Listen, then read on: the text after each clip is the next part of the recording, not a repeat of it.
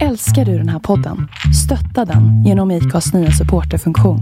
Det är helt upp till dig hur mycket du vill bidra med och det finns ingen bindningstid. Klicka på länken i poddbeskrivningen för att visa din uppskattning och stötta podden.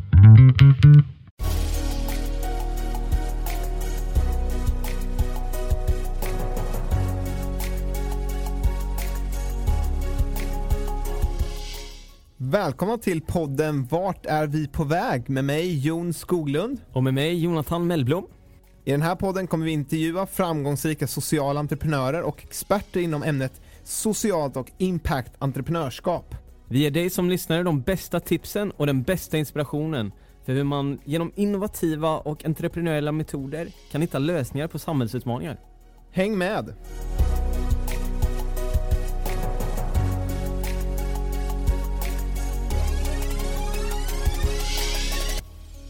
Ja du Jonathan, idag har vi haft ett väldigt inspirerande och lärorikt samtal med Karin Bjärde på Cognity. Vad är dina tankar kring det? Ja men det var ett grymt samtal med Karin som är Head of Strategic Growth på Cognity. Eh, och eh, vi har fått följa med på hennes resa som har tagit henne via Sverige till eh, USA där hon har vuxit upp och också lite inslag från Kina. Ja, sen kom hon tillbaka till Sverige, pluggade på Handels för att sedan börja jobba som aktiemäklare i London.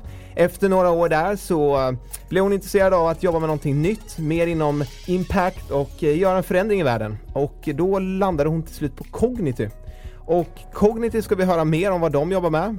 Yes, och idag blir det också ett samtal om eh, impact entreprenörskap i stort och smått och väldigt många bra tips faktiskt från Karin. Nu kör vi! Det gör vi, häng med!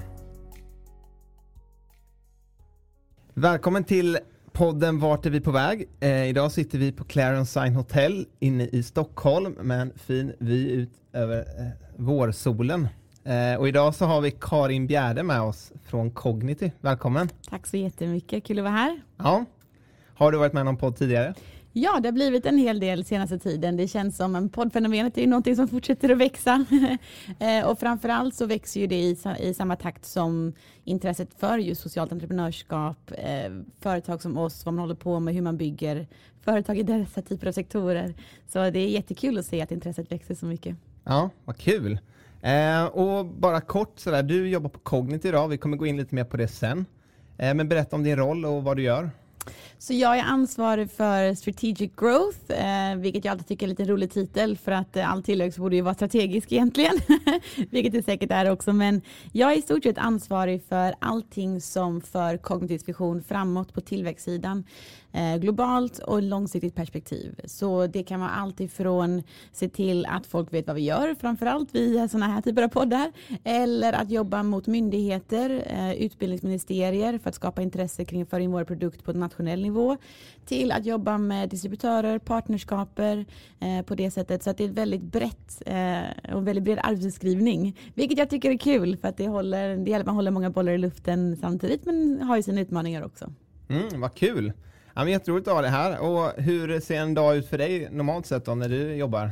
Ja, alltså det skiljer sig ju verkligen. Jag hade några perioder i höstas då jag reste jättemycket, så då var jag på Arlanda jag tror det var sju gånger på tio dagar. Så de perioderna är inte lika roliga eh, som de tider jag får spendera tid här på kontoret och eh, umgås med eh, kollegorna och allting. Men det är allt ifrån att resa runt världen och representera företaget och vad vi står för och tror på i utbildning. Jag tycker mycket av debatten i utbildning blir rätt så negativ ofta. Så jag försöker vara en positiv röst i utbildning och se möjligheterna vad man kan göra med då framförallt teknologi i vår åsikt. Eh, så det är mycket av min roll. Ehm, och sen så sitter jag ofta på kontoret och som vi sitter borta vid garnisonen i härliga lokaler och då försöker vi umgås så mycket som möjligt med kollegorna eftersom vi är ett så globalt team. Vi har anställda på fem i fem olika länder tror jag. Och då blir det ju svårt att hålla eh, kontakt med alla. Så att se till att man har den relationen hela tiden och jobbar och bryter silos i företaget och att se till att man jobbar åt samma mål. Så att, det är verkligen eh, allt från globalt till lokalt mm. Eh, spelfält. Ja men vad spännande. Och när du är ute och reser då, är det, är det till era länder där ni har verksamhet eller är det blandat? Det är jätteblandat. Vi har ju verksamhet i över 90 länder nu. Så jag har inte besökt alla Nej. de länderna. Men det var ju när jag började på Cognity fyra år sedan nu så började jag ju med eh, försäljning. Eh, då var vi väldigt litet bolag jämfört med vad vi är nu och eh, då var det verkligen att man åkte runt och knackade dörr lite som en eh, dammsugarförsäljare fast i en modern tappning. så, man, man, flyger runt och knackar dörr? Ja men exakt, man har ingen fysisk produkt utan man slänger fram sin dator vilket ju är rätt skönt. Eh, men ehm, då så när, när jag började dag två så var det eh, jag och en annan kille som skulle göra detta och vi delade upp världen. Så jag tog Asien, Australien, Afrika, Mellanöstern, Europa.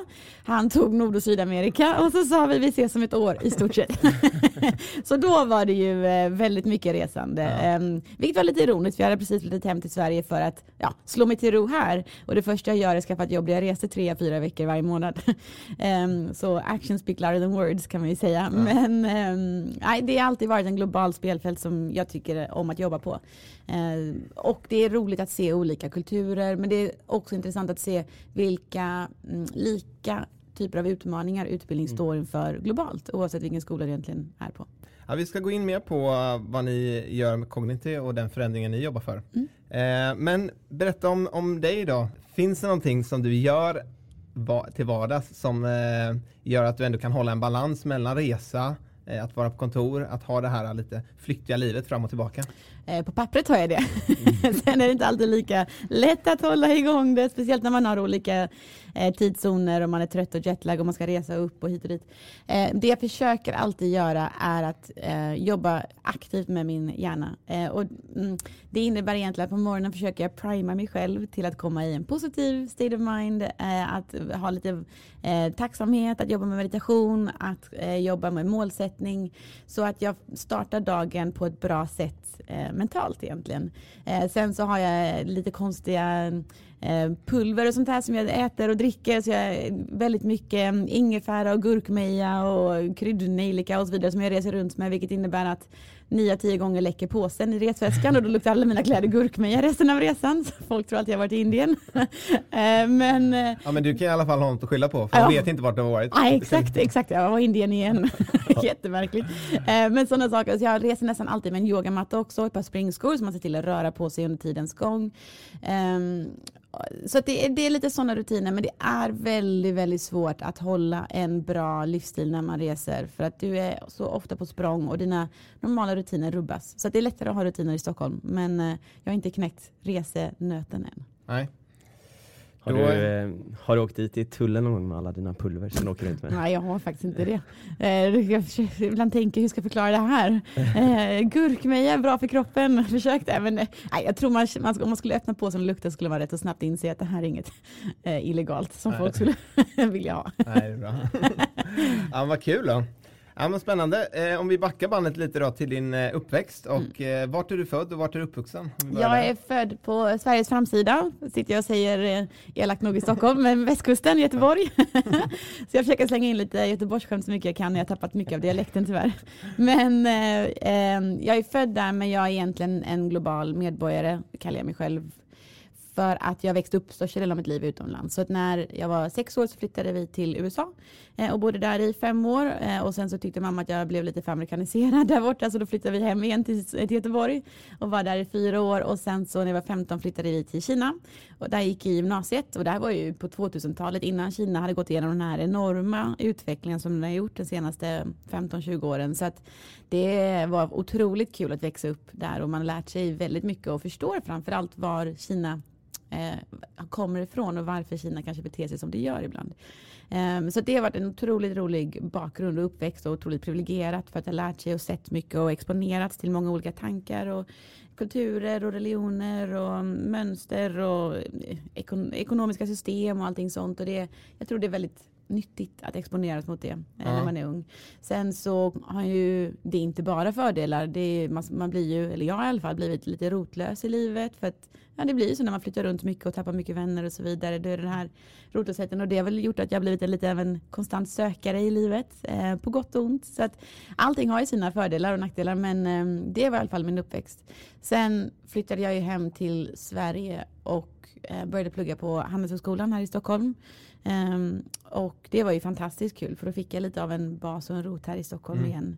Eh, så jag var här i, i, fyra år, fick en master och sen så åkte jag över till London för att börja jobba eh, på investmentbank som mitt första jobb. Så det har verkligen alltid varit globalt. Mm. Um, men med rötterna egentligen i, i Sverige och på västkusten så mycket som möjligt. Mm. Framförallt på sommaren. Mm. Nice. Har du haft några syskon? Eller har du några syskon? Ja, jag har haft några. Jag hade en låtsassyskon när jag var yngre.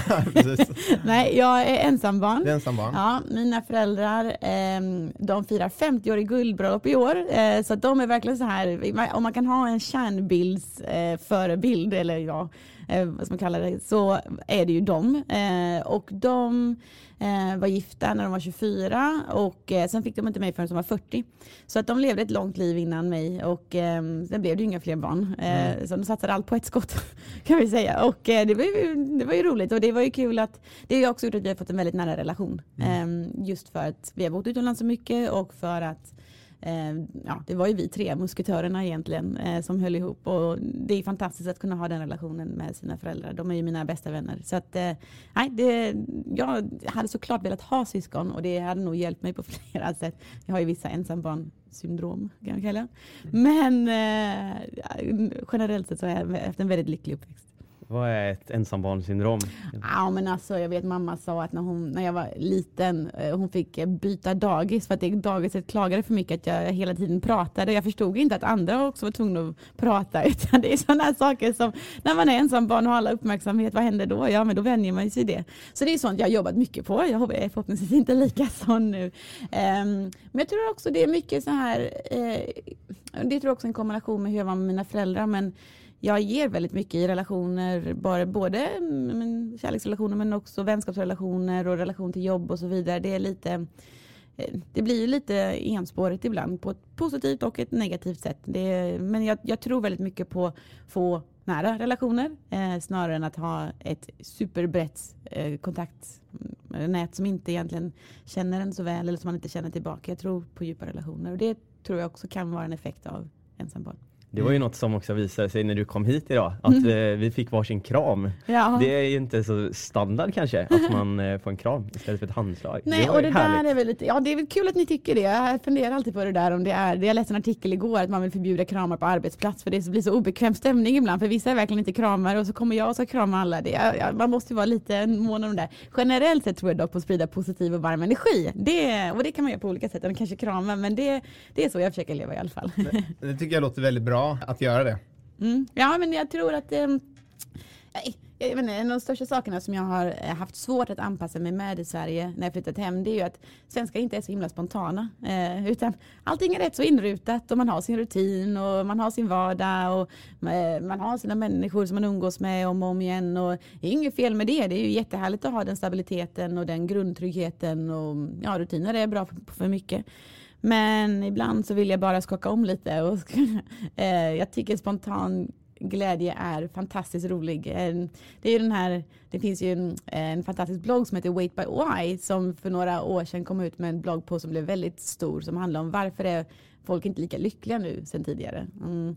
Och den stora grejen, de, de, säger att lycka är lika med expectations minus reality.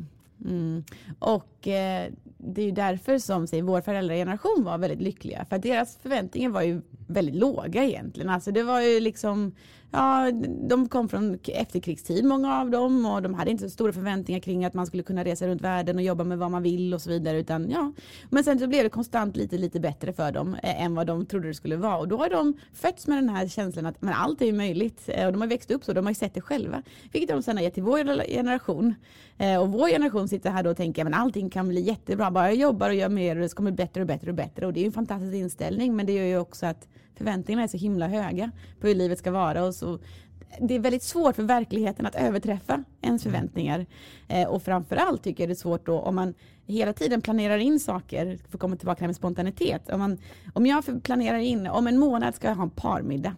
Och, eller jag ska ha, gå på kalas eller gå på konsert. Oj vad kul det ska bli. Så börjar jag bygga upp förväntningar på det här hela tiden och jag kan föreställa mig och när jag väl kommer dit, det kommer nog vara en jättehärlig upplevelse men jag kommer nog inte känna den här euforiska, oho, det här var ju bättre än jag väntade mig.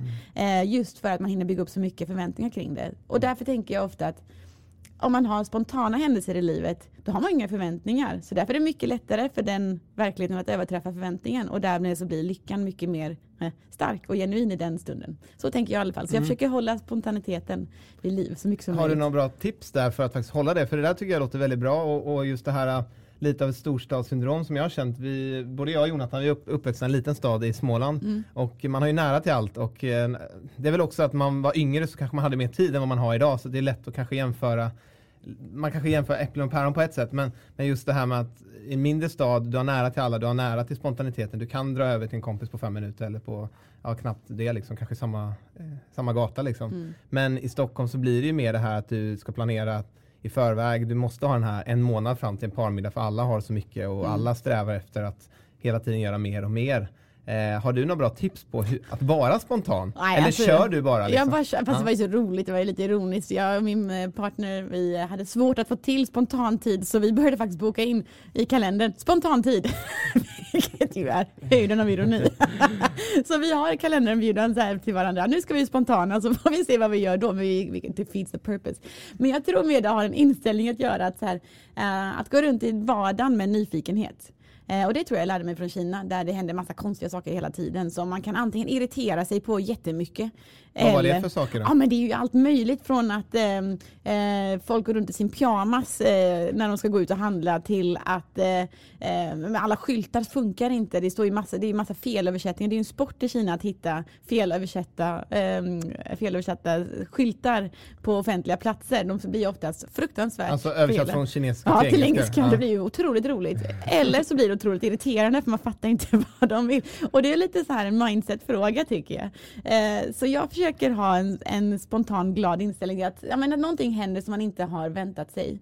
Eh, att ta det som en positiv grej på något sätt. Att Eh, och det låter ju så himla klyschigt det här man ska vara i nuet och man ska vara närvarande och man ska eh, vara tacksam. Alltså, det snackar vi om hela tiden men jag tror det är väldigt få som faktiskt lever det och jag lever ju absolut inte så hela tiden. Men jag försöker bara se sånt som händer spontant som en kul grej. Jaha, nu händer det. Eh, och, och då tror jag man kan få den här spontana grejen. Så om det regnar, ah, men vad, då kan inte jag promenera till jobbet. Gud vad jobbigt. Eller, jaha, nu får jag åka tunnelbana. Okej, där kan jag träffa nya människor. Eller läsa någon um, knäpp skylt. Eller vad nu än är. Eh, Svårt att förklara. Ja, men jag är förstår. Jag tänker också, du har ju bott i USA där sa du. Det var, Mm. hur många år var det? Fem år. Fem år ja. Eh, där är också, kulturen där är också mer öppen. Du hälsar på alla. Det är lite Ja. mer den. Eh, vart i USA var det du var? I New Jersey, i nordöstra hörnet egentligen. Så i stort sett eh, Sopranos.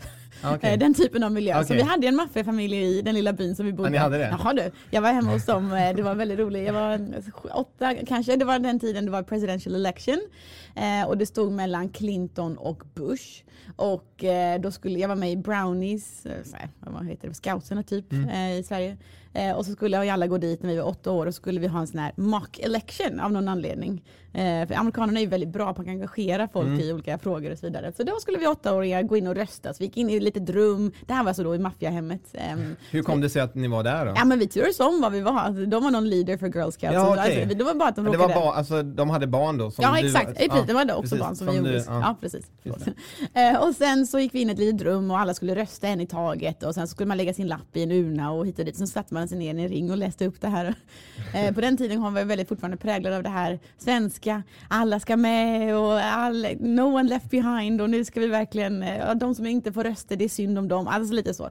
Ehm, så då så hade jag då, för jag kände på mig att men det, Clinton kommer nog inte få så många röster. Eh, så jag röstade på Clinton. Och sen så sitter vi då i det här rummet då hos maffiafamiljen. och så bara läsa de upp. Bush, nästa lapp. Bush, nästa lapp. Bush, nästa lapp. Bush, nästa lapp. Clinton. Det blev helt tyst i rummet och alla bara Who voted for Clinton? det var så här überrepublikansk ställe.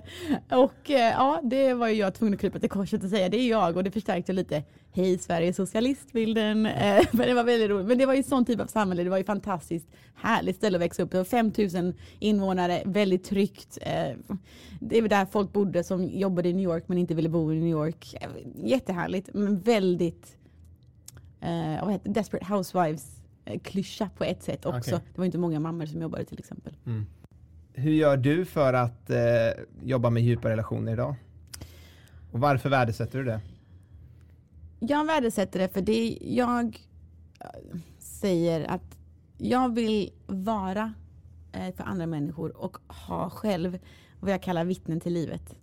Mm, I att, att gå igenom livet själv utan vittnen på något sätt. Att, att dela en upplevelse gör den så mycket mer verklig på något sätt och gör den så mycket mer meningsfull oavsett om det är positiva eller negativa upplevelser. Och jag tror väldigt mycket på det här att ha eh, en community runt omkring sig som man hela tiden vet man kan vända sig till och som finns där och följer en genom livets resa som ett, som ett vittne egentligen. Jag tror mycket av dagens samhälle har blivit så himla individualistiskt. Att det är många som känner sig just ensamma och framförallt i Sverige, det kommer ju ofta upp sådana eh, undersökningar eh, som, som visar på det, att ensamheten breder ut sig och det är ju lite ironiskt när det aldrig varit lättare att kommunicera med folk mm. Eh, via medier och, och, så vidare, att, att det är det som händer. Men jag tror det är därför det läggs ännu mer vikt på eh, att, att vara närvarande i relationen. Så en sak jag gjorde två år sedan, tre år sedan kanske, var att jag slutade vara med i sociala medier. Eh, så jag gick av Instagram och så vidare. Dels för att jag inte mådde bra i det. Jag märkte att jag jämförde mig själv väldigt mycket. Så det spelar ingen roll om jag var på en jättehärlig eh, fest eller middag eller vad det nu var. Om jag såg någon annan lägga upp en bild som jag inte hade blivit bjuden till eller de verkade ha jättehärligt. Fick jag jättemycket FOMO. Ehm, och det är så intressant när man kollar på forskning kring det där vad det handlar om och det är ju det att det är våran gamla, gamla hjärna igen som är ute och spökar. För att då var det, säg tusen år sedan när det var, när det var verkligen hunter mentalitet. Mm. Så var det så viktigt att du hade ett pack att att jaga med. Eh, och varje tillfälle du inte var med i det här packet då så var det en chans för dem att bygga bonds som var starkare och sen innebär att du skulle bli exkluderad troligen och sen inte kunna vara med nästa gång de skulle gå ut och jaga och då skulle du kanske inte få mat. Ja men det är ju den psykologin den kommer ifrån. Nu har vi inte det problemet men det är samma tankemönster som kommer. Så när jag ser då folk sitta och äta middag och inte jag är med, ja, men då kommer de bygga minnen, de kommer bygga erfarenheter och upplevelser som jag inte är med på. Då kommer de få starka relationer och då kommer jag bli utesluten. Alltså de här mönstren kommer ju upp hela tiden. Um, och då så tog jag ett val att ta bort um, eh, sociala medier från mitt liv. Jag är fortfarande med på Facebook just för att jag ska, måste ha koll på födelsedagar och få inventinbjudningar. Men utöver det försöker jag inte vara så mycket. Men det som var fascinerande då var att jag insåg hur många personers liv jag trodde jag var närvarande i som jag inte alls var det. För det som hände var att jag insåg att alla mina uppdateringar om folk, ja, nu, är den, nu har den rest dit eller nu har den gjort det här eller nu har den personens barn gjort det här det var ju sådana generella uppdateringar som de gav till alla via sociala medier. Men jag tappade på ett halvår kontakten med säkert 80 procent. Och det är fortfarande folk jag har i mitt liv som är närvarande och jag, ser dem på middagar och drinkar och så vidare. Men jag har ingen koll på vad som händer i deras, deras liv längre. För att jag hade backats in i någon form av föreställning att nej men jag vet vad som händer när vi är nära. För jag ser vad som händer i den personens liv. Men att se vad som händer i någons liv och delta i det är två helt olika saker. Så det var ju en ögonöppnare för mig att de här djupa relationerna, de, man kan lura sig att tro att man har fler än man faktiskt har via sociala medier. Eh, och att det krävs att man faktiskt är närvarande face to face och på te lyfter telefonen. Det fanns ju en tid där jag tyckte det var jättejobbigt när telefonen ringde och någon vän ville prata. Och så här, nej, jag tar det sen. Svarade jag inte.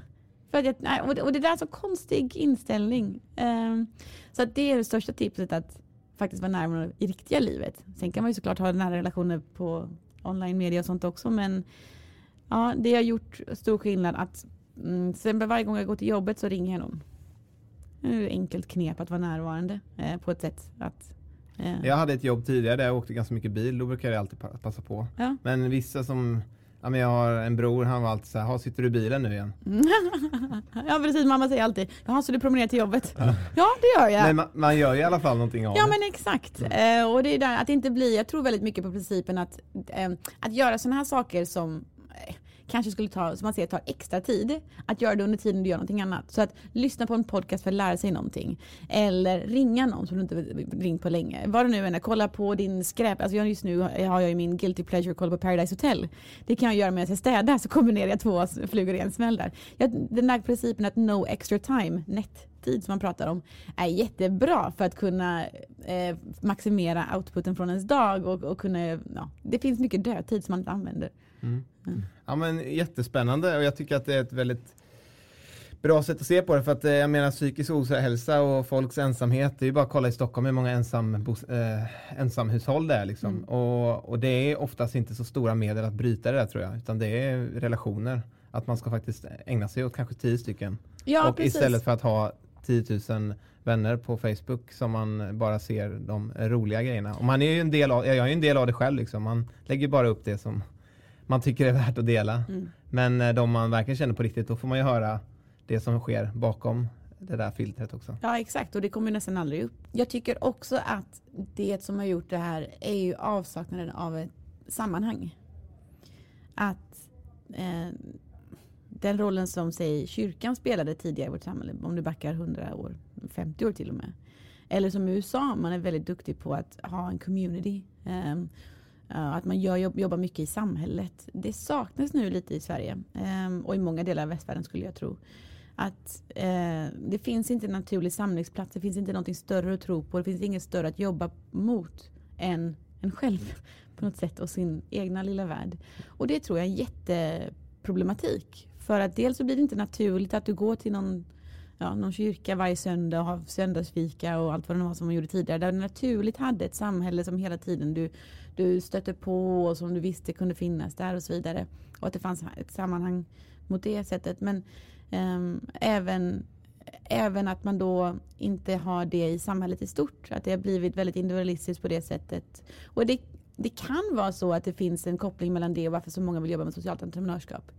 För det är ett sätt att återigen jobba mot någonting som är lite större än en själv. Eh, som är lite större än ens egna värld eller att sälja en sko eller starta en nätbutik eller vad det nu än är. Utan du, du kan på något sätt känna dig att du är en del och jobba med samhället som jag tror många känner en avsaknad för. Det är en, mm. det är en liten tanke jag har i alla fall. Jag vet inte om det stämmer mm. eller inte men jag tror folk bara vill känna ett sammanhang till någonting större. Är det någonting som du kan känna då under din uppväxt att det har öppnats för dig genom att du faktiskt har varit lite av en globetrotter? Alltså att du har ehm. fått den här uh, insikten av att, att göra, jobba för någonting mer än bara mig själv här och nu.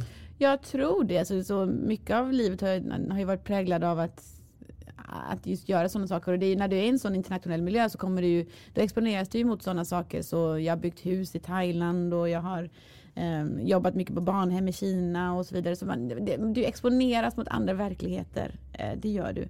Och sen så får du ju globala skillsets som det, när du väl har fått dem så är det rätt så svårt att inte använda dem. För det, det är så naturligt för mig att, att, att, se på ett problem holistiskt. Jag är inte så bra på detaljer. Eh, men jag är bättre på att se ett sammanhang och se vad saknas, hur kan man kommunicera kring detta, hur kan man förbättra detta, vad, vad finns luckorna egentligen? Och det är ju en mm, skill som jag tror jag fått från det globala perspektivet. Men som sagt, det finns ju nackdelar med det också, att jag inte är så himla bra på detaljer och, och, och sådana saker.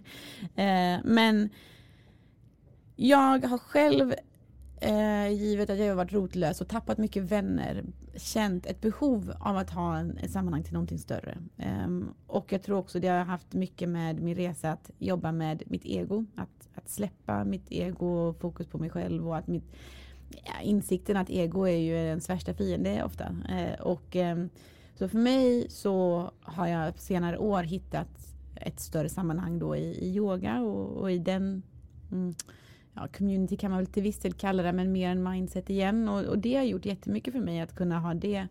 För att där handlar det väldigt mycket om att släppa eh, ja, släppa sig själv och gå in i hjärta och själ och tänka på lite större sammanhang. Och där jobbar man ju mycket med energi i kroppen och se till att man inte har blockader någonstans och att sprida positiv energi som vi pratade om tidigare och så vidare. Så att det är för mig, för mig så har energi på något sätt blivit ett större sammanhang eh, som jag jobbar väldigt mycket med och tror väldigt mycket på.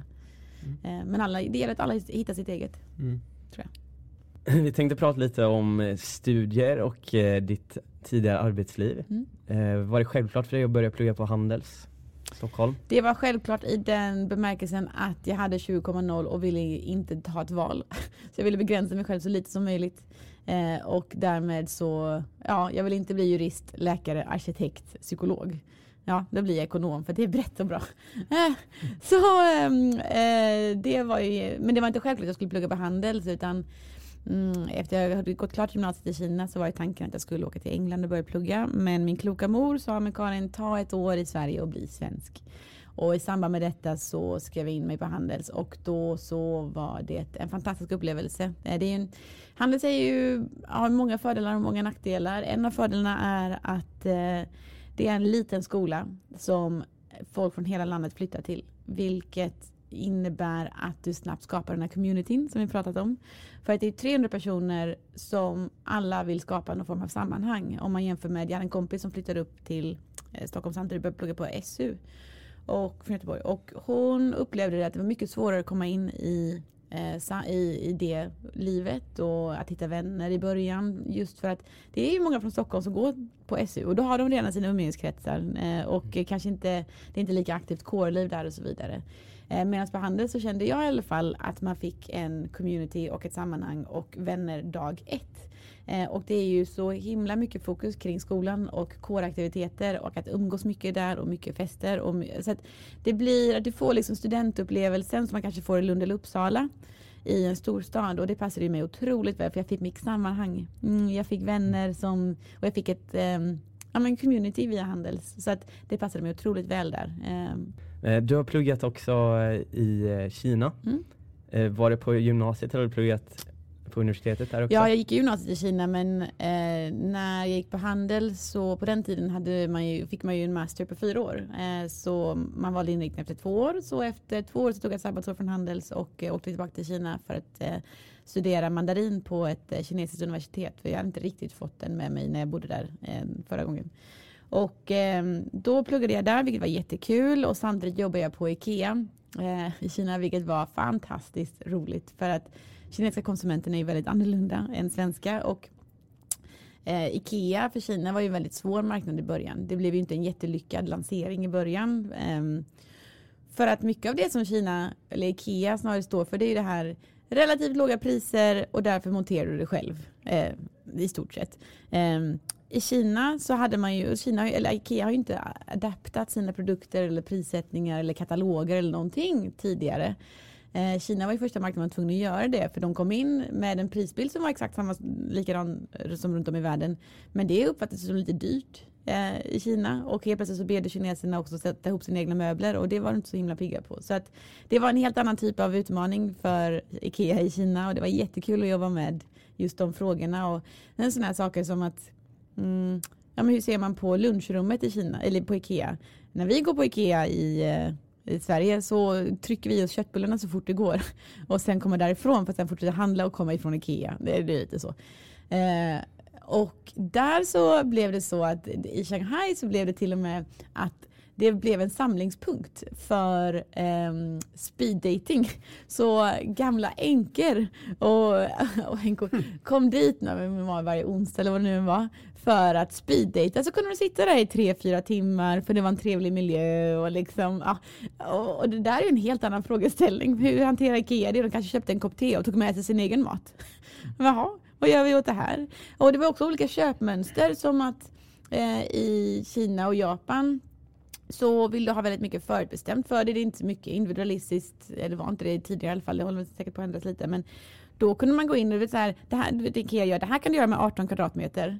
Eh, då kunde vissa konsumenter komma in och säga, ja jag vill köpa det här rummet. Och då köpte de allt från sängen till toffan till tavlan och allting. Och det, det, det, är, det är jätteroligt att jobba med. Eh, mm. Och Kina har lyckats, Ikea förlåt, har lyckats väldigt väl nu i Kina. Så det är jättekul att ha varit med på den resan. Men det är alltid roligt när man ställs inför nya typer av utmaningar. Jag tänkte att vi skulle få eh, höra ett test här nu på dina mandarinkunskaper. Vi har ingen eh, möjlighet att kontrollera om du säger rätt här men jag tänkte att du bara ska få beskriva rummet här på Clarion Sign som vi sitter i. 啊，那这个房间颜色就是很外色的，呃，我们还有呃另外的呃茄子。 Ja, nu tappade jag till och med bort det. ja, men Jon, du, Jon, du kanske kan översätta. Jag har faktiskt varit, eh, bott i Kina två månader. Ja, det ser man. Eh, men eh, jag lärde mig inte så mycket. Nej, men det är inte, alltså om man kollar på själva, det som är svårast med kinesiska det är ju uttalet egentligen. För de har ju fyra toner.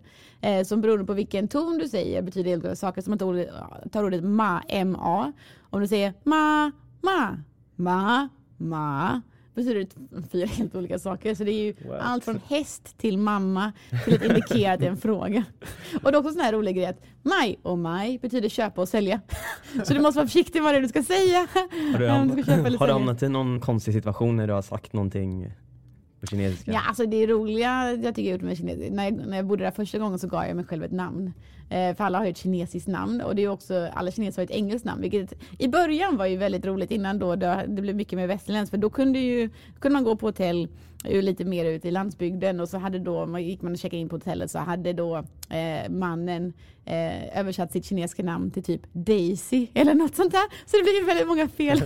Kände mig väldigt roligt. Eh, men så jag i alla fall bestämt mig själv för att ge mig själv ett, ett namn. Och då tänkte jag, nej men då ska jag försöka efterlikna mitt eget namn så mycket som möjligt. Så Karin, Karen, okej vad kan jag för kinesiska ord som låter typ som det?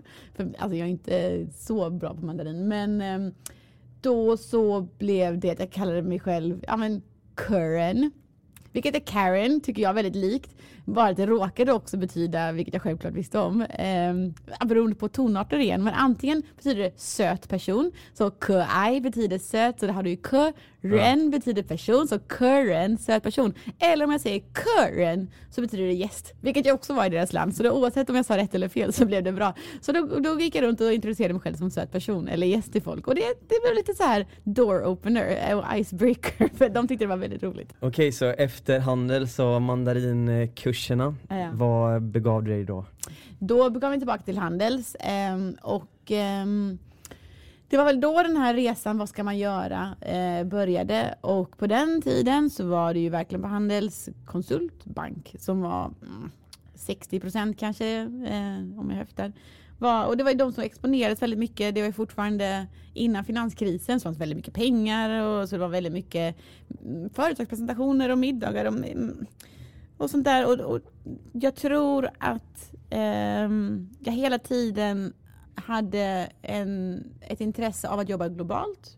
Och att hela tiden hade ett intresse av att jobba som jag sa tidigare med big picture, inte så mycket detaljfokus. Um, så det som hände var att um, jag hade tidigare via eh, Handels blivit utsedd av Goldman Sachs till en av de framtida 75 globala ledarna i världen och eh, i samband med det så hade Financial Times intervjuat mig eh, på en resa som var i samband med detta. Och det är också sån här grej där man bara råkar sitta bredvid en person som sen leder till någonting. Men det handlar ju om att ta, ta tillvara på de tillfällena. För den här reportern satt ju bredvid massa människor på den här resan. Men sen så råkade jag sitta där och ta tillvara på tillfället och se till att jag skärmade in mig eller vad det nu än är. Så att hon valde att skriva just om, om mig i det här sammanhanget. Vilket i sin tur snappades upp av Morgan Stanley. Den här artikeln var på de kontaktade mig och frågade, ska inte du jobba för oss? Hur blev du utsedd till den här listan? Eh, så man fick söka. Eh, så det, eh, det var, de valde ut olika, olika universitet där folk kunde söka ifrån. Så det var fem från Handel som kom med på den lite större listan och så var det två av oss tror jag som kom med på den här shortlist på 75. Eh, så det handlade mycket om att visa eh, på globalt ledarskap. För det är det de försöker hitta och, och det kommer tillbaka till det här med att eh, jag hade bott utomlands mycket men jag hade sett till att ta tillvara på det. Eh, så jag hade gjort väldigt mycket eh, socialt arbete när jag bodde utomlands. Jag hade jobbat mycket med internationella projekt. Eh, jag hade jobbat mycket med sådana saker som Model United Nations som är ett typ mini-FN där man varje år åker på konferenser och representerar olika länder i dess frågor precis som man gör i FN för att lära sig globalt tänk och global politik. Och det, det är mycket sånt då som jag pratar om i min, i min ansökan och varför Ehm, hur det har påverkat mig och hur jag vill använda det i framtiden framför allt. Eh, och därmed så blev jag antagen. Så att, mm, det, det var jättekul att Mm. få det kvittot på något sätt, att man hade förvaltat Ja, sina möjligheter väl. Ja, verkligen. Ehm, så då, ja, då så, som sagt, snappade Morgan Stanley upp den här artikeln. De kontaktade mig och så började jag göra lite internships. Och, ehm, det var så många Stanley var ju enda banken jag någonsin sökte till egentligen om man säger så. Eh, så att det var inte så att jag hade ett brinnande intresse för finans direkt. Men det jag insåg var att ehm, jag hamnade ju på aktiemäklarsidan och det passade mig otroligt väl för att där så eh, kan du väldigt, väldigt lite om väldigt, väldigt mycket. Så jag täckte ju asiatiska aktiemarknaden eh, mot europeiska institutionella investerare. Så min jobb, mitt jobb var ju att täcka de cirka 2000 aktierna som vi följde och rekommendera till kunder vad de skulle investera i. Eh, och det var cirka 150 kunder, allt från eh, bolag här i Sverige som AMF och Handelsbanken till hedgefonder i London som gjorde väldigt snabb trading till pensionsfonder i Skottland. Så det är otroligt stor bredd. Men det gällde att du kunde snabbt ta en rapport eller någonting som har hänt om ett företag, sätta det i ett kontext, ett sammanhang, kommunicera effektivt kring det och få folk att lita på det och tro på din idé. Mm. Um, och göra det med många, många bollar i luften samtidigt mot många olika typer av kunder. Så att det var en fantastisk skola i att lära sig att förstå väldigt mycket om olika industrier, olika strategier, olika makrohändelser, hur det påverkar börsen. Otroligt kul. Mycket om kommunikation, mycket om indirekt sälj, uh, vilket i stort sett min roll var ju att sälja in idéerna som Morgan Stanley då som jag jobbar på uh, hade. Mm. Men efter fyra år gör det så kände jag väl att ja, ska jag fortsätta göra det här resten av livet? Såklart man inkrementellt lär sig, men det är i stort sett samma uppgifter man gör om och om igen. Eh, och eh, jag tror väl inte att aktiemäkleri är en framtidsyrke. Och sen så vet jag inte riktigt heller om jag tycker att eh, det är det som bidrar mest till världen. Jag förstår absolut behovet av kapitalmarknader och jag tror att aktiemarknaden i sig är jätteviktig. Men jag kände väl inte riktigt att jag kunde se mig själv i spegeln och säga jag är en rejäl förändring i världen. Givet den bakgrunden jag har förvaltar jag den på bäst sätt för mm, världen eller mig själv eller vad man nu vill säga. Och det tyckte jag inte. Så efter fyra år då så sa jag upp mig från Morgan Stanley, vilket också är så här Ja, det, är inte, det är inte det kanske det första man gör eh, och flyttar hem till Sverige utan att ha ett jobb. Vilket för min pappa som har jobbat Volvo i 40 år utan att ja, jag tar något avbrott därifrån var lite så här, säger du upp dig utan jobb? Mm. Vad gör du flicka? Om vi går tillbaka till London, du hade mm. ett bra jobb, en eh, karriär där. Eh, har du något råd att ge till andra som är i samma situation? Man kanske sitter fast just där med man blir beroende kanske av en inkomst och så här, kan, men det kanske är något man inte trivs med eller som reson, resonates med sitt hjärta mm. eller vad man vill. Liksom. Har du något tips till, till sådana?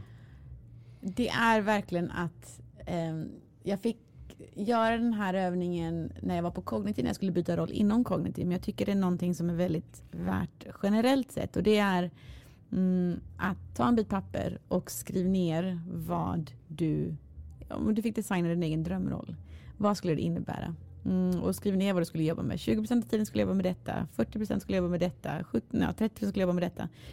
Det tydliggör väldigt mycket för dig själv eh, vad du faktiskt vill jobba med. Eh, och den andra grejen är ju att känna när har jag energi? Eh, när flödar ditt, ditt energi? När har du fokus? När är du inspirerad? För det är ofta de uppgifterna som du kommer göra bättre ifrån dig på och sen kunna eh, överprestera på, vilket är the name of the game egentligen. Du ska hitta din komparativa fördel.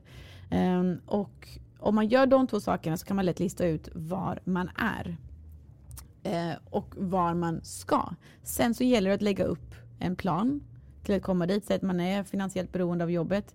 Det går alltid att hitta lösningar. Man kanske inte behöver göra alla de in, utköp, eller utläggen som man gör. Eh, finns, jag har ju, kommer från Småland också, eller mina föräldrar kommer från Småland. Så jag har växt upp det här med att min mamma, eh, smålänning, smålänning, lever hon i det verkliga livet. Eh, och det har ju följt med mycket hos mig så jag har inte så höga utgifter. Ja, mina utgifter i London ändrades inte ett dugg jämfört med vad de har nu. Nu har jag en, min lön är kanske en femtedel nu av vad den var i London. Mer. Um, och det visar ju på någonting att du kan kontrollera väldigt mycket av dina utgifter så att man inte behöver vara ekonomiskt beroende. Så jag tror inte riktigt att man behöver ha det som en anledning om man planerar. Eh, och sen den sista grejen är att eh, ha mod. Att eh, när man känner sig rädd för någonting, det är då man vet att man borde göra det. Mm. Eh, och någonting som jag jobbar väldigt mycket med, att turn your shoulds uh, into musts. Att oh, I should change job. Jag borde göra det. Jag borde gå den här utbildningen. Jag borde göra det här. Jag borde prata med den. Jag borde, borde nätverka. Då gör man aldrig det. För borde bara borde. Eh, men om du istället ändrar din mindset och säger jag måste. Eh, då blir det helt plötsligt imperativ. Då måste du göra någonting. Det, för det blir en sån viktig målsättning för dig. Det blir någonting som du har sagt till dig själv att du, du måste göra. Och då helt plötsligt så börjar det hända mycket mer saker. Så att, att, att våga embracea sin fear på något sätt och eh, ändra dina should to must. Mm. Då tror jag man kommer långt också. Grymt, bra tips. Ja, väldigt bra tips. Så du sa upp dig från banken och eh, flyttade till Stockholm. Eh, var Cognity, hade du det klart när du flyttade? Nej, jag var eh, utan arbete i nio månader. Och jag ville se till att nästa sak jag valde skulle vara någonting rätt. Mm. Ehm, så jag backpackade runt Sydamerika i tre månader med en kompis. Eh, när jag säger backpacka, det enda som var en backpack relaterat var att jag hade en backpack. så var det rätt så strukturerat. men det var väldigt kul. Det är bra Eh, att säga att man har backpackat. Ja men det är jättebra. Jag gjorde ju inte det mellan gymnasiet och universitet så jag var ju tvungen att fylla den kvoten då. Ha det på den. CV. Ja men verkligen. Nej, så det var ju fantastiskt Ja. kul. Men eh, sen så kom vi tillbaka och så spenderade jag rätt mycket tid att luncha med folk.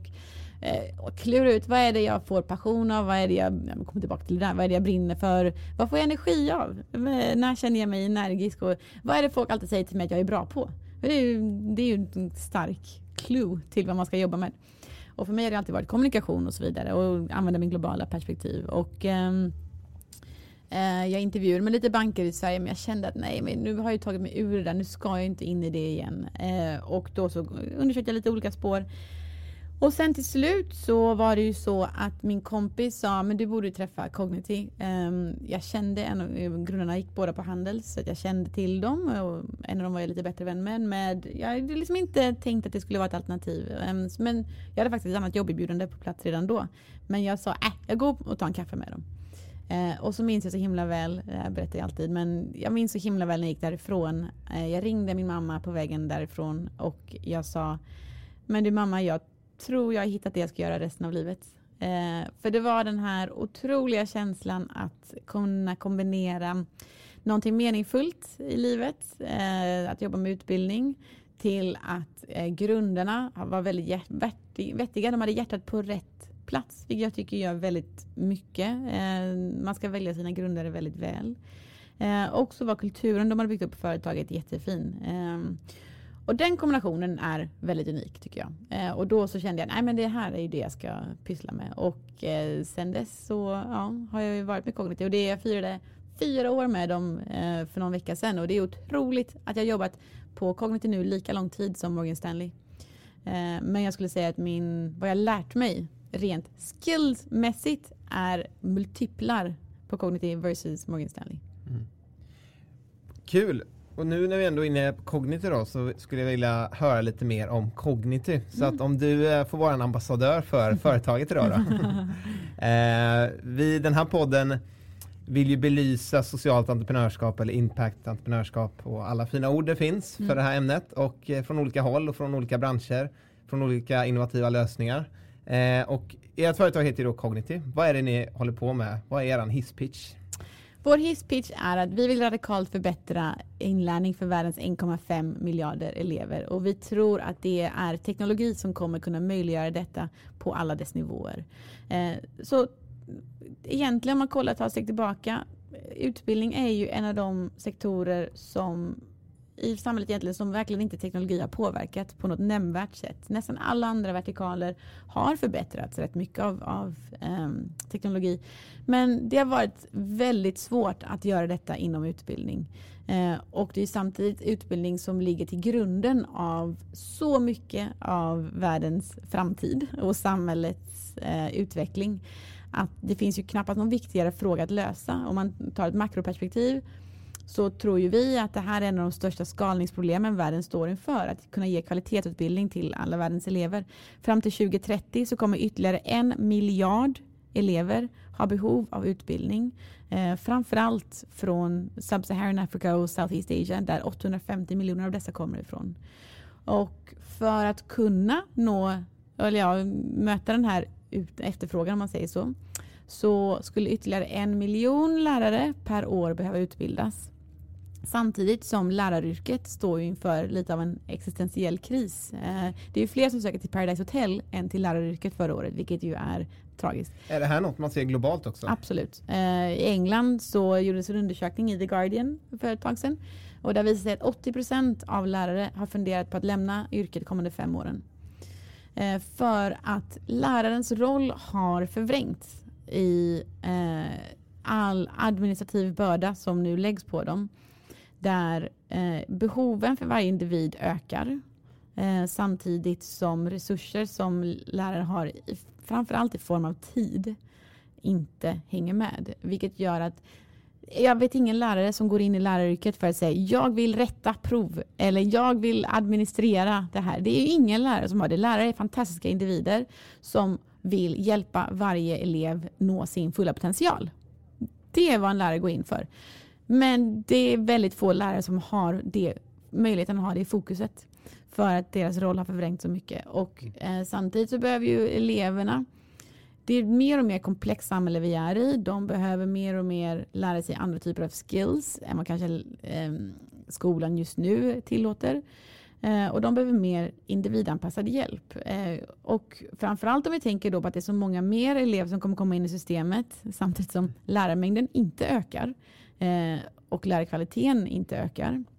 Så hur ska vi då tillgodose detta? Och det är där vi tror att teknologi kommer in och kommer vara den avgörande faktorn som kommer tillåta att alla elever får individanpassad eh, utbildning och inlärning på deras behov och som gör att läraren också kan gå tillbaka till grunden.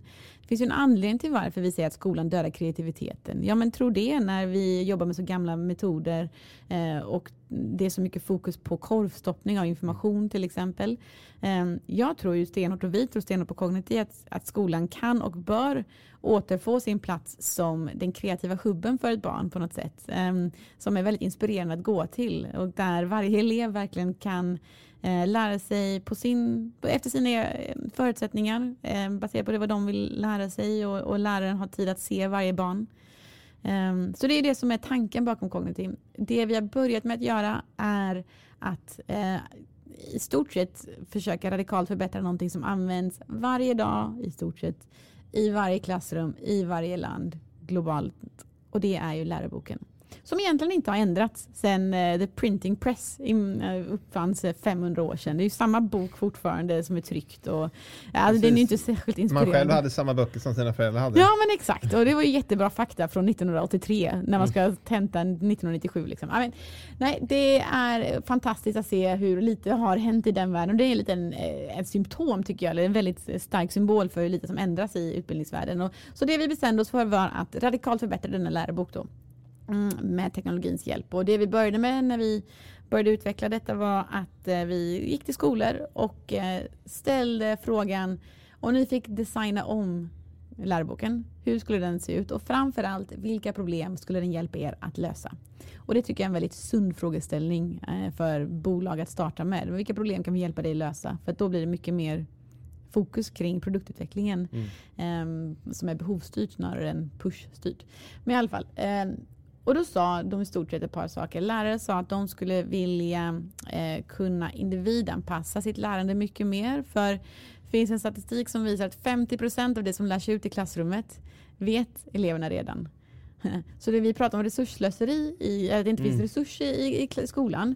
Ja, då är ju, jag skulle snarare säga att det är resursmissmanagement. För den absolut viktigaste resursen, vilket är läraren, används totalt fel sätt. Och problemet är att det är inte så att alla elever kan exakt samma 50 procent.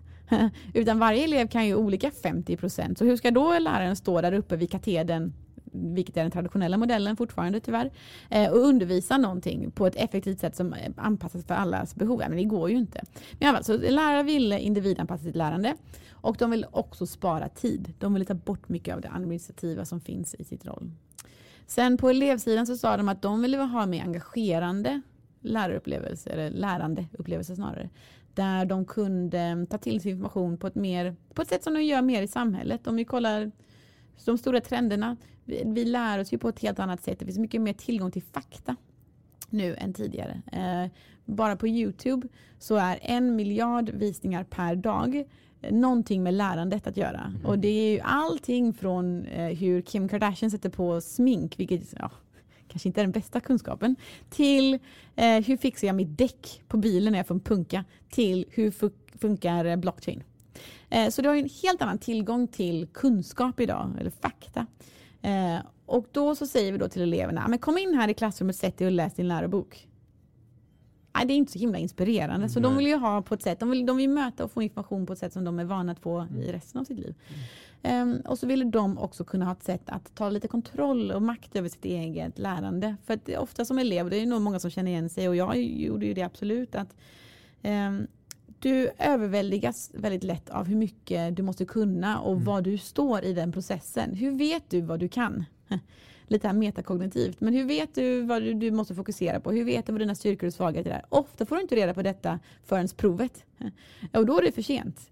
Eh, så att vi vill ge makten tillbaka till eleven att kunna konstant identifiera sina egna styrkor och svagheter så att de själva kunde anpassa sitt lärande ut efter sina egna behov. Eh, så det var grundpelarna.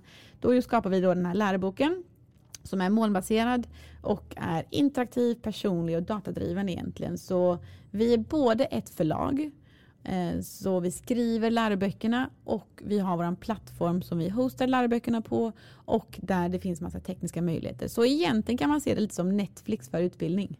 Ehm, så vi har då böcker som är anpassade till vissa läroplaner och de här eh, läroböckerna har ju då text såklart, för det är fortfarande en värdefull kedja, men också saker som ehm, eh, videos, animeringar, 3D-grafer, interaktiva grafer som man kan manipulera input variables på och så vidare. Så ett mycket mer engagerande sätt att lära sig. Men det som också är så bra är att då eh, all den här data som genereras när elever läser eller svarar prov eller frågor eller vad det nu än är, det snappas upp av plattformen. Och plattformen analyserar då detta och skickar tillbaka feedback till eleven att ja, men det här är dina styrkor, det här är dina svagheter, det här borde du jobba på. Och läraren får ju också ta del, ta del av denna information så de kan ju se exakt för varje individ men också klassen som helhet. Vad kan ni? Vad har ni svårt för? Vad ska jag spendera min tid? Vad får jag mest return on my time in the classroom egentligen? Eh, och kan sen då använda den information för att göra massa olika uppgifter som eh, automatisk rättning av prov och så vidare som vi också byggt in. Så att vi kallar oss ju själva en lärobok men det är ju väldigt mycket mer än det. Det är en learning platform with content egentligen som Netflix. Hur har ni byggt upp den här? Jag tänker att det är väldigt mycket läromedel och eh, ren fakta och Mm. liksom vad säger man? Ni ska göra filmen, ni ska göra de Mm. animeringarna. Har ni en stor eh, sida som jobbar med det här eller tar ni sånt externt eller Ja, det? vi tar sånt externt. Så det är ju i, vi har ju ett stort content-team, men de är ju projektledare eh, som då ansvarar för en bok eh, och sen så kontrakterar de författare runt om i världen. Så vi har ju alltid mellan två till tio författare som jobbar på en bok at any point in time. Och det, den stora styrkan vi också har är ju att vi inte jobbar med upplagor. Så som traditionella förlag gör så har man ju en upplaga och sen så är det massa tryckfel och så faktafel och saker som uppdateras. Och nej, vi, ska- vi ska inte göra en ny upplaga för två år, du får vänta tills dess. Så är inte riktigt vi. Vi har ju en upplaga som är kontinuerligt uppdateras. Så att så fort eh, någon fakta ändras eller om vi upptäcker ett fel så i realtid så uppdaterar vi boken hela tiden så att det blir ett levande verktyg egentligen. En levande resurs vilket ju gör det så mycket mer användbart också för att när det kommer ut nya eh, ekonomisk statistik till exempel. Ja då sätter vi in det i ekonomiboken snarare än man sitter där från data från 2013 som inte är så relevant. Så det blir mycket mer verk levande verktyg. Mm. I en intervju som vi har läst från dig eh, så skriver du att ni fokuserar ju inte framförallt på de ekonomiska vinsterna. Eh, ni fokuserar mer på, på liksom att göra en långsiktig förändring eh, och det är ju lite vad socialt entreprenörskap eh, kan betecknas som. K- eh, vad betyder det här socialt entreprenörskap för dig och eller impact entreprenörskap som vi vill belysa? Vad är det för dig och för er på Cognity? Ja, alltså det här är ju alltid en sån stor fråga. Eh, vi pratade lite om det innan vi började spela in också. Jag, jag tycker att det är fantastiskt att det finns ett begrepp som belyser fenomenet i sig. För jag tror att just att det har kommit det här impact investing och socialt entreprenörskap, att de två termerna finns nu, det gör att man mycket lättare kan samla krafterna bakom det, belysa vad som händer, inspirera folk att jobba med det. Så jag tror i grunden att det är positivt. Sen tycker jag ofta att det går överstyr med att vi debatterar vad är det, vad är impact, vad vad är socialt entreprenörskap? För att det kan ju vara allting från att du jobbar mot FNs eh, utvecklingsmål, vilket vi gör då direkt med utbildning, vilket är nummer fyra i, på FN till det att man eh, startar ett eh, pizzeria i eh, någon förort där det, som, som i sig leder till att det skapas jobbtillfällen och arbetstillfällen som inte hade funnits annars. Vilket jag tycker är lika mycket socialt entreprenörskap. Eh, så jag tycker det blir lite stigmatiserat kring det här att man ska beteckna sig själv så här. Men det har ju en positiv påverkan. Niklas Adebert som är grundare av Norrsken, han, jag, jag satt i en panel med honom för några månader sedan och han citerade någonting i att Mm, de hade gjort en undersökning på Handels om hur många, vad man vill göra efter eh, man har gått klart. Och det var någon absurd mängd, som 40-50% tror jag, som hade sagt att de ville jobba med socialt entreprenörskap. Vilket då, om vi går tillbaka till min bakgrund med Morgan Stanley, jag inte en chans att det ens, jag fanns ju inte ens på kartan. Vad var det liksom? Så att, jag tycker att det är en otroligt positiv förändring för jag tror att det behövs att vi sätter de skarpaste hjärnorna till arbete för att lösa stora globala problem. Jag tror inte vi kommer lösa dem med politik eller med eh, de traditionella arbetsmetoderna. Ehm, men eh, själva definitionen av det tycker jag är lite irrelevant egentligen. Mm. Mm. Men vilka KPI och vilka mätetal använder ni då för att mäta eran impact i samhället om man säger istället för de vinstmässiga kopiorna då, som är traditionellt sett. Exakt och, och, och ett lite förtydligande såklart att vi fortfarande lägger otroligt stor vikt vid eh, att ha en hållbar affärsmodell. Mm. Eh, när vi säger att vi inte är vinstdrivna på det sättet så betyder det att vi vill inte skala upp eh, och göra oss lönsamma så fort som möjligt för att vi ska kunna sälja eller IPO eller vad nu är. Nej, det är inte det som är vårt huvudmål, att tjäna pengar på detta. Sen tror jag att de två går hand i hand väldigt mycket i att eh, man det är genom att ha en hållbar affärsmodell som du kommer kunna äga framtiden av ditt företag och därmed kunna äga riktningen du kan ta den i. På den bemärkelsen att säga att vi vill in i, eh, i Afrika i framtiden och leverera läroböcker dit. Eh, ekonomiska förutsättningar där, affärsmässiga förutsättningar är helt annorlunda. Eh, men vi tror stenhårt på det för vi tror att det är där man kan göra en stor nytta och hjälpa dessa länder leapfrogga egentligen. Eh, så precis som man gick från ingen telefon till mobiltelefon, man hoppade över fast telefoni, så kan man göra samma sak med fantastiska edtech läromedel. Eh, men för att göra det så måste vi kunna äga vår produktriktning själva och inte vara styrda av att vi måste maximera bottom line för vi ska börsnoteras om ett år för det våra investerare sagt. Eh, och därför tror vi att det är otroligt viktigt att kunna ha den här affärsmodellstänket. Eh, och därför när vi då pratar om impact, vi kollar ju alltid på eh, det är väldigt svårt inom utbildning att isolera en faktor Um, som har den här magic bullet effekten. Det går inte riktigt för det är så många variabler från allt från att elevkullarna ändras konstant till lärarförmåga till eh, resurser i skolan. Så det, det, är väldigt svårt att isolera en faktor. Vi kollar ju mycket på eh, mjuk data så att säga, så mycket testimonials, eh, mycket eh, questionnaires och sånt som vi fyller in. Vi kollar ju mycket på NPS, Net Promoter Score. Men också så lägger vi till väldigt mycket av våran finansiell data som en stor impact metric. För att i slutändan vi jobbar ju inte i sektorer där det finns en överflöd av pengar. Eh, det är otroligt resurstajt i skolan, vilket innebär att att få en kund och att, att betala för någonting, då måste du leverera impact. Eh, det är inte så att ehm, om man driver en skoföretag att ja, men, det kanske vore trevligt med ett par skor till för konsumenterna har mycket pengar. Utan det här, du måste vara så otroligt slipad i din, vad din produkt levererar. Att den faktiskt levererar rejäl impact för att de ska kunna köpa det. Och därför så blir metrics som ja, churn, så många kunder vi förlorar. Eh, våra net renewal rates, så hur mycket eh, skolor inte bara stannar kvar men också hur mycket extra de köper av oss och nya ämnen eller nya kurser eller vad nu än är. Um, Sådana typer av metrics blir nästan en ännu starkare indikation och tydlig indikation på att vi har impact. Just för att om inte vi levererade nytta, reell nytta till skolan skulle de inte köpa oss. Så att jag tycker att det är ännu ett tecken till varför det är så viktigt att man ser impact och affärsverksamhet hand i hand. Just för att de är så, i de här sektorerna som vi försöker förändra, om det är utbildning eller sjukvård eller mat eller miljö. Det är riktigt svåra sektorer att förändra. Om det var lätt så hade någon annan gjort det redan.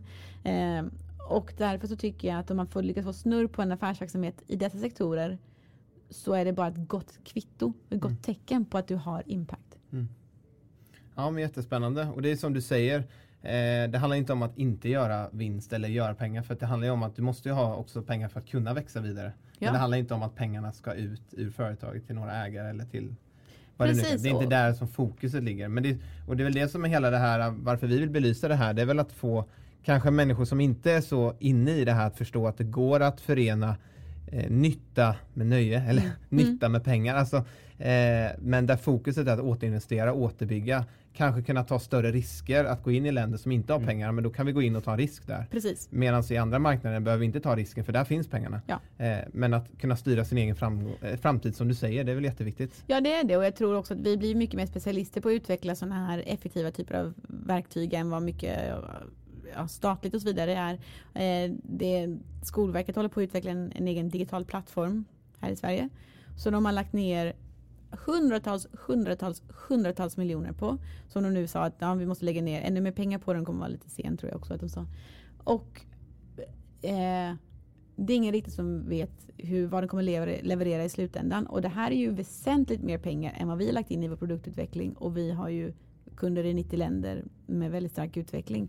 Och jag tänker bara också från ett samhällsperspektiv, resursanvändning. Vad är det som ger störst ROI? Eh, jag tror att myndigheter måste öppna upp mer till att de bästa lösningarna utvecklas av experterna inom området som är vinstdrivna på ett sätt för att vi har så himla mycket krav på oss att kunna försörja oss själva. Det är inte så att det kommer massa pengar från staten på något sätt utan vi kan ju bara leverera om vi eh, och, och få hela verksamheten att fortsätta om vi levererar en grym produkt. Och det tycker jag man ser lite om och om i, i samhället att så fort en myndighet ska utveckla en plattform eller så vidare. Det blir ju oftast dyrare än man har trott. Det tar längre tid än man trott och levererar mindre nytta än man tror. Om, och det är ett tydligt tecken tycker jag på att man ska våga lita på att entreprenörer som har hjärtat på rätt plats, som har expertis och som har kravet att utveckla produkt som är tillräckligt bra för att den ska vara ja, gångbar kommersiellt. Mm. Att de kommer leverera fantastiska lösningar. Spännande att höra om ert företag och det ni håller på med. Eh, vad ser ni er om 3 till 5 år? Det vi vill lösa är att se till att ett, vi kan replikera den framgång vi haft i internationella marknaden, alltså med internationella skolsystem eh, runt om i världen på lokala marknader. Eh, så att vi har kunnat lyckas ta en national curriculum, som säg den svenska eller, ja det kommer inte bli svenska, men säg Australien eller vad nu än är. Att vi kan också göra det på lokal nivå, det som vi har lyckats på internationell nivå. Det är en viktig aspekt. Nummer två så tror jag att vi verkligen vill ha, vi pratade om impact tidigare, men vi vill kunna se att vi har rejält gjort en förändring. Eh, vilket jag sa som tidigare är väldigt svårt att mäta. Ehm, men vi vill kunna ha någon form av impact study gjord. Där vi faktiskt kan säga, ja men det här funkar. För vi vet ju att det funkar som vi pratade om innan att våra metrics och så vidare ser bra ut. Men det är också skönt att kunna få det, det kvittot på, pappret så att säga. Ehm, och, och, att se, och att det snarare blir en vägledning till hur vi fortsätter att utveckla produkten också. Ehm, att vi ser till att vi gör det med impact-fokus. Och sen nummer tre så vore det otroligt coolt om vi har lyckats komma till den punkten som vi vill. Eh, att det nästan blir reverse demand engineering. Att en minister of Education eller utbildningsminister eller myndigheter kommer till oss och säger Hörni, vi har hört så mycket gott om kognitiv. Eh, kan inte ni utveckla detta för vårt utbildningssystem också? Det vore ju en dröm att det, att man, att det nästan blir så självklart att kognitiv är en leverantör av fantastisk utbildningsmaterial att myndigheter ber om att få det. Eh, då har man ju verkligen lyckats skulle jag säga. Sen skulle jag också säga att jag vill att Cognit ska ses som en av de främsta eh, exportföretagen i Sverige. För jag tror generellt sett i samhället att vi hade ju otrolig framgång där efter krigstiden i att vi inte hade varit med så mycket i kriget. Vi kunde positionera oss väldigt starkt i ett fredsperspektiv och få mycket bra cred för det runt i världen. Och det har ju verkligen byggt Sveriges rykte fram tills nu. Jag tror vi står lite inför en liknande situation nu i att Sverige kan ta den här eh, komparativa positionen som vi har än så länge. Eh, framförallt inom socialt entreprenörskap och verkligen kunna använda den i export. Eh, i inte bara export av produkt och tjänster som, som företagen i sig gör utan export av Sveriges varumärke. Och att kunna positionera Sverige igen som en ledande faktor inom att lösa världens problem. Precis som Sverige har starkt rykte inom bistånd och så vidare. Jag tror ju att, och jag hoppas att eh, bistånd mer och mer kommer ta form av entreprenörskap på det här sättet. Och att Sverige då bör använda detta mycket mer att eh, profilera sig själva som ett land som verkligen brinner för att eh, förändra världen eh, från det lilla landet vi har, precis som den ställen vi hade på 50-60-talet i andra frågor. Mm. Och där tycker jag självklart att bolag som Cognitive som representerar utbildning men andra företag som in, ligger under sig Norrsken paraplyn som jobbar med matsvinn eller med sjukvård och så vidare. Det är sådana typer av företag vi ska belysa och nästan skapa någon allians för, för Sverige eh, och användas i att profilera Sverige och attrahera pengar, talanger, eh, experter hit för att fortsätta eh, bygga den här, mm. den här förändringen som vi gör. Mm. Intressant att Sverige kan få bli en eh, nischad eh, eh, spelare på den här liksom, marknaden. Också. Ja, men vi är så himla exportberoende som land eh, och eh, varför inte också exportera det här? Mm. Eh, om man tänker då, vi har fått höra om Cognitis framtida utmaningar, men om vi ser världen i stort, eh, om tio år, eh, hur kommer världen se ut? Kommer vi ha löst många samhällsutmaningar eller kommer vi ha ännu större problem att sätta tänderna i? Mm. jag tror att världen blir mer och mer komplex. Mm, och därför måste på något sätt lösningar bli mer och mer enkla. Eh, och eh, jag vet inte om vi är där än. Eh, jag, jag, hoppas det och jag tror att eh, vi kommer ha gjort mycket men jag tror inte vi gör det i tillräckligt snabb takt. Eller med tillräckligt stor målmedvetenhet framförallt när det gäller frågor gällande klimat. Men där visar sig till exempel att eh, utbildning är det billigaste sättet att motarbeta klimatförändring. Eh, så det är det här man, får, man måste försöka se det på ett holistiskt sätt och alla jobbar mot någonting bra. Men nej, jag är kanske inte jätteoptimistisk att världen kommer kunna ta ett kollektivt ansvar i att eh, lösa de här samhällsproblemen. Ehm, utan då måste jag, då, som jag sa tidigare, då måste man nog göra lösningar som är så himla enkla och så uppenbara och gör vardagen för individen lättare gör det lättare för individen att ta ansvar. Gör det lönsamt för individen att ta ansvar. Det är de typerna av lösningar eh, som vi måste se till att vi tar fram. För det är bara då som vi kommer kunna göra att individen tar ansvar eh, som inte går ut över en själv, vilket tyvärr är så mänskligheten funkar. Att, mm, ja, jag vill, jag vill mm, resa mindre, men det kan någon annan göra. Ja, jag måste fortfarande åka till Paris. Mm. och så är ju jag själv. Jag har ju inte minskat mitt resande fastän jag har klimatångest. Eh, så det är väldigt svårt att förändra mänskligt beteende mm, på ett sätt som kollektivt gör en skillnad. Och därför tror jag på entreprenörskap att hitta enkla lösningar. Därför kanske också de här uh, olika innovationerna som finns kring Hygglo och de här som faktiskt, ja. som du säger det här att du tjäna någonting på att göra mm. världen bättre. Ja, precis. Att du måste ha dem, eh, du ska inte alltid what's in it for me, men de faktorerna hjälper ju dig som privatperson, som konsument att faktiskt göra andra val. Ja, absolut. Och det, och det behöver sådana enkla medel. Enkla medel, för ofta tänker man att man måste komma på någon ny miljöteknik eller vad det nu än är. Och såklart det är en jätteviktig faktor att vi går från eh, till solenergi från diesel. Ja, det är ju en jätteviktig omställning. Jag kan ingenting om det. Mm. så då får man ju tänka, men vad kan jag göra istället? Mm. Eh, och jag tror precis som du säger, att man gör små inkrementella förbättringar i vardagen hela tiden. Gör det enkelt som tusan för folk att, att göra de här anpassningarna. Och att man alignar individens intresse med samhällsintresse. Det händer ju inte just nu. Men om du lyckas göra det Eh, då tror jag du kan komma långt. Och därför tänker jag så här med socialt entreprenörskap om folk sitter där ute och vill komma, på, vill komma in i det här och jobba med det här. Eh, börja med känn efter i din vardag, vad klämmer skon? Vad är det jag tycker är jätteirriterande? Eller vad är det jag tycker är jobbigt att behöva göra? Jag tycker det är jättejobbigt att eh, panta. Eh, eller jag tycker det är jättejobbigt att eh, källsortera min plast för jag måste gå 700 meter till sopsortering. Okej, men kolla om det finns någon lösning där då. Mm. Eh, det, det, behöver inte vara så stort hela tiden. Jag tror snarare det briljanta finns i enkelheten mm. på något sätt. Precis som du tog upp med Hygglo och säg karma. Ja, jag kan handla mat billigare. Ja, då känner jag på det. Och oj, då känner jag också miljön på det. Mm. Alltså det, det behöver inte vara så svårt. Mm.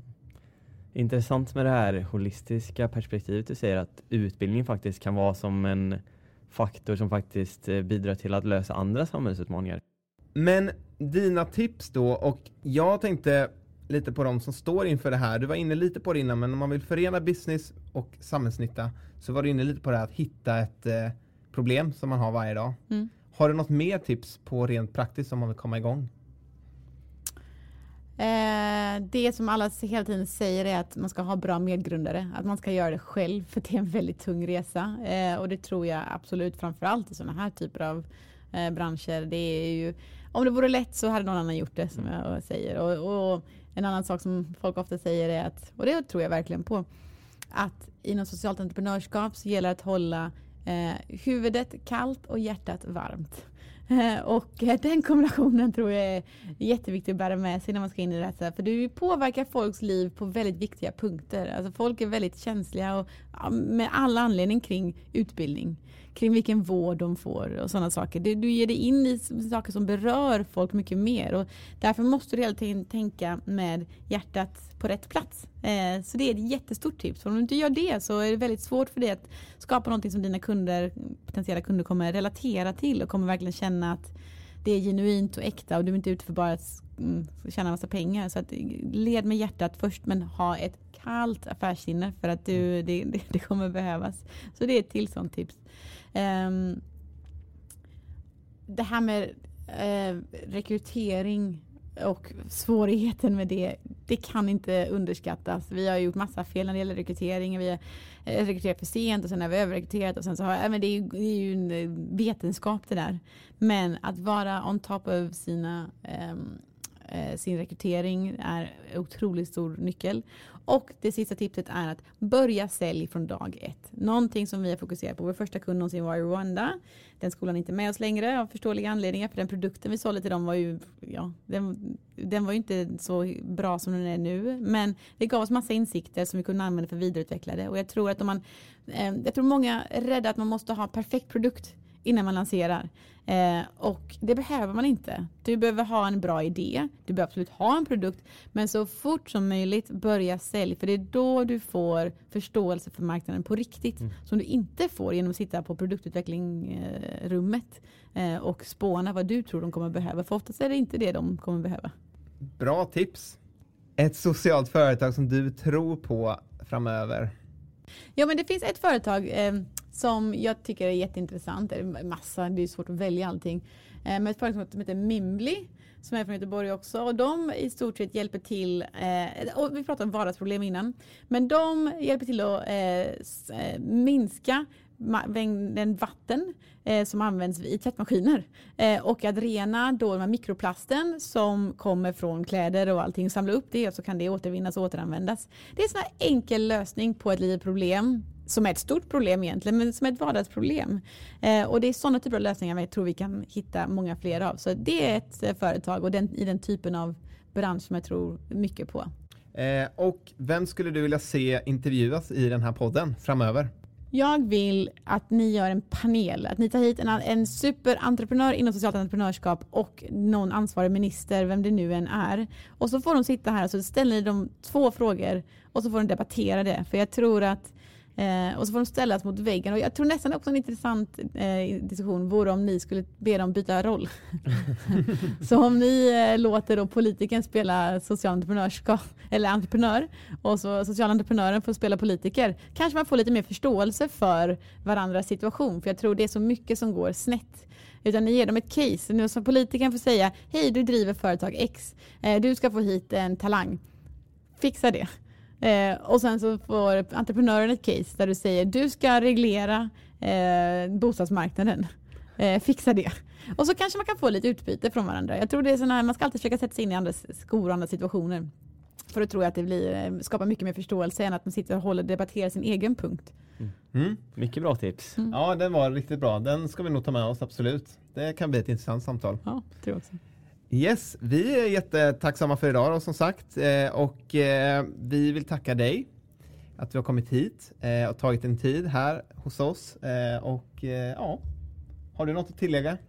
Uh, nej, lycka till med Cognity och uh, framtiden. Ja, tack så jättemycket och tack för att uh, ni gör det här arbetet. Det är jättekul att se att det belyses mer och mer på socialt entreprenörskap. Tack så mycket. Tack så jättemycket. Ha en fin dag.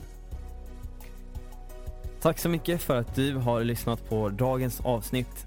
Glöm inte bort att följa oss i sociala medier. Vi finns på Facebook, Instagram och LinkedIn och även vår hemsida vartarvipavag.org. Och om du har möjlighet så får du jättegärna gå in och ratea våran podd på iTunes.